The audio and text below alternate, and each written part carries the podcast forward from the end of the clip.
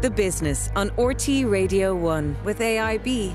We know that your focus is on your business. That's why ours is on supporting you. The Business on RTE Radio 1 with AIB. From farming to pharmacy, whatever sector your business is in, we have specialist teams ready to support you.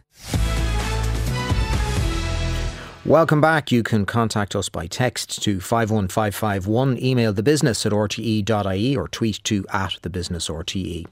Now, here's some food for thought for those who are contemplating their future career path. Nobel Prize winning economist Sir Christopher Pissarides is cautioning young people about jumping into third level courses because AI may well replace many of those jobs in the future. Professor Pissarides is a labour market expert who won the Nobel Prize in Economics in 2010, and he's now a Regius Professor at the London School of Economics. He thinks, for instance, that young people should consider carefully computer programming career prospects unless they're particularly talented at it or unless they're particularly interested in it, which is quite a, a far cry from what we're typically hearing about STEM careers. We caught up with him earlier, and I asked him first to explain his thinking on that. On the one hand, STEM jobs are the jobs of the future because they're the ones that progress, will push the frontier of AI. They're the ones that will uh, develop the applications of AI, everyday cases, manufacturing, services, and so on. But there will not be many. And that's the sense in which I said young people shouldn't go in very large numbers into these jobs because there may be no jobs left in the future because AI would be able to do many things that uh, people in STEM are doing. You know, for example, take programming. ChatGPT is a very good programmer. You have said that where you see skills that are really, really sought in big numbers in the future are in things like empathetic or creative skills. And, you know, that might involve, for example, working in in social care, in hospitality, in healthcare. The problem with that is if that's where a lot of the jobs are in the future because those skills are still needed by humans, um, they're not as well paid.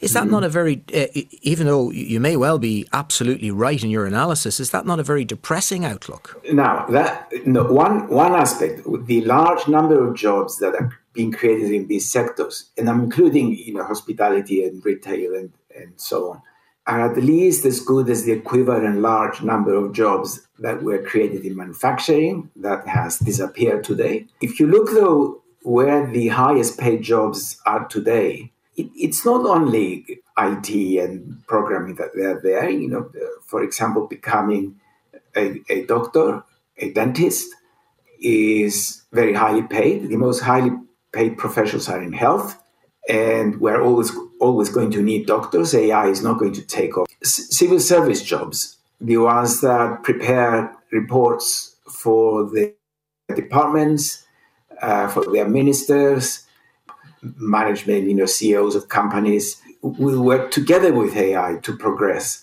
So there will be many, many highly paid jobs, but they're not going to be in, in STEM and programming there are lots and lots of, of well paid professional jobs that you might categorize, you know, for want of a better word, of middle class professional jobs. They're the ones that in many cases look like being in the firing line here from AI. Is that your view? Not collectively, the way you put it, but I can give you examples of, of jobs that are in the firing, firing line. Paralegals, for example, you know, getting some basic uh, training in law and working in a big law office where your main job is to provide the data and the precedent and collect information about cases. Th- those jobs are in the firing line because we can use uh, the large language models to get that information. Those jobs are, under threat. The, the, those definitely. But take the management consultants, you know, the big accounting firms. Those are not under threat. They'll always be there. Businesses will always need uh, advice. Take finance finance has lost some uh, employees, but you know, I mean, it, it, at least in the UK, finance lost more from Brexit than what it will lose from AI. So, and, and, that's something that we brought on ourselves. You know, it's what. What about the impact on productivity? And is it possible, is it naive, is it realistic to think that as AI develops that it may increase productivity, which might lead to things like a, a four day week? People might not actually have to work as many hours. Well, that I definitely uh, believe that is coming. It's coming because we know from historical evidence that as productivity rises, uh, wages rise, all kinds of compensation, and when wages rise, we'll take more time off. The, the typical uh, annual holiday uh, nowadays is four to six weeks, maybe. In the 1960s, it was two weeks. That, that, that's the way in which we've been taking the extra time off up to now. But there is a limit to how much time you want to be off and, and fly on to uh, uh, warmer climates, for example. You know, well, so, some of us, some of us know no limits in relation to that if we could uh, manage to pull it off.